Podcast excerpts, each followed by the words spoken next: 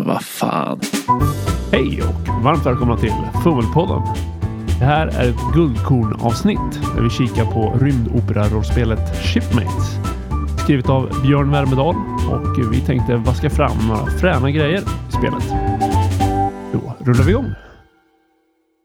Jag heter Lukas. Det här är en eh, ny typ av avsnitt vi tänkte dra igång här i podden.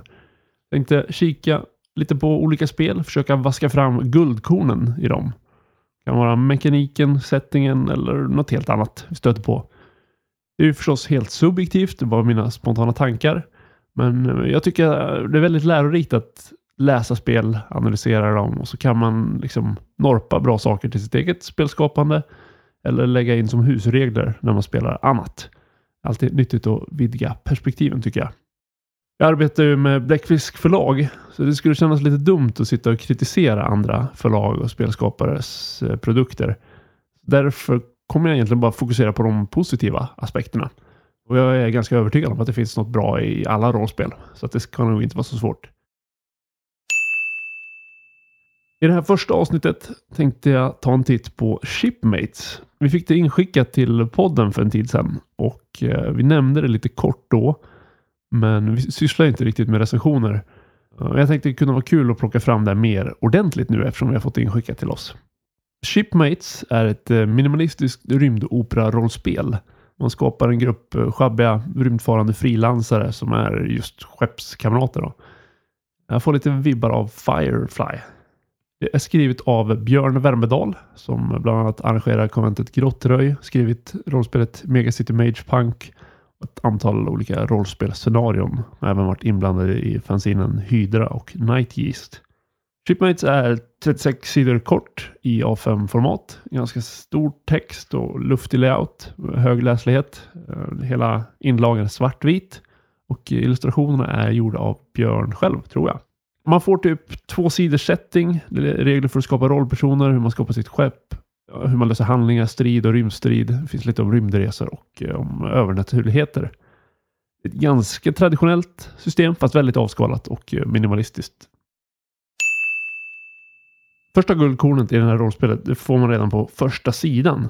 Det står nämligen en uppmaning att använda boken som ett levande dokument. Eh, det har breda marginaler så att man kan anteckna husregler i dem. Och det tycker jag är en riktigt frän idé. Det går väldigt mycket hand i hand med det minimalistiska Reglerna ger liksom bara en grund och så får man själv bygga vidare på den. Det känns lite OSR-influerat. Rulings not rules. Och så skriver man liksom ner sina rulings så att de blir rules. Eller så kan man såklart bygga ut det mellan spelmöten och sådär om man tycker det är spännande. Men som spelskapare, jag tycker det är lätt att bli lite pretentiös på något sätt. Man förväntar sig att alla som spelar spelet ska spela det rätt. Men i praktiken så blir det så att de flesta husreglar järnet. Det är knappt något rollspel som spelas som det är skrivet exakt i boken. Och typ inget rollspel klarar att täcka precis alla situationer så att som spelledare eller som grupp tvingas man nästan alltid improvisera och husregla lite grann.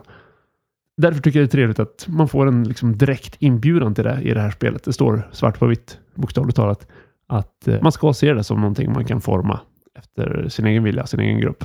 Och det passar ganska bra när man har ett så minimalistiskt rollspel som eventuellt behöver byggas ut i vissa grupper.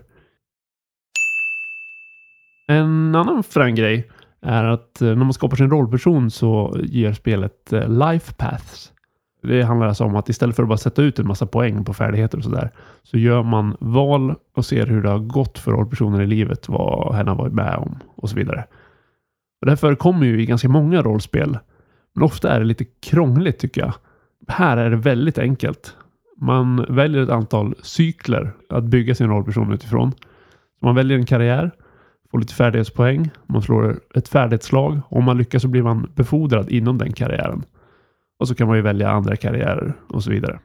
Antalet cykler väljer man inom gruppen lite efter hur kompetenta rollpersoner man vill skapa när man börjar. Och eh, rollpersonerna blir lite äldre för varje sån här cykel man kör igenom. Så man får en slags bakgrund som man själv kan fylla i luckorna lite i vad som har hänt och hur det har format rollpersonen. Och Det blir ett väldigt smidigt och eh, givande sätt att skapa rollperson. Framförallt tycker jag det är härligt att det är ett så enkelt simplifierat lifepath-system. Det är lätt att ta till sig, det går väldigt fort att göra och eh, det ger ganska mycket stoff till rollpersonen. Helt klart en väldigt praktisk variant av LifePath.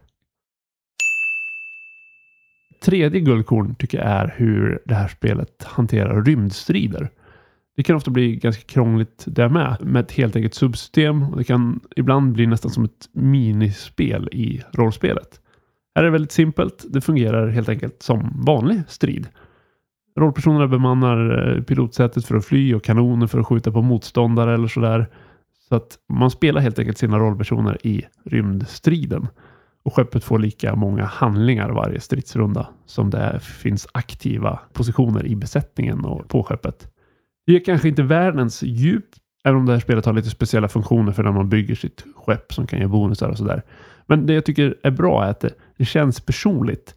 Det är rollpersonerna som gör saker i striden. Genom att hålla det enkelt så är det liksom ingenting man tvekar att slänga in i en session. Eftersom det är väldigt smidigt. Så man behöver inte vara rädd för den här delen av systemet. Ah shit, nu blir det rymdstrid. Ah, ja, fram med regelboken, nu ska vi läsa.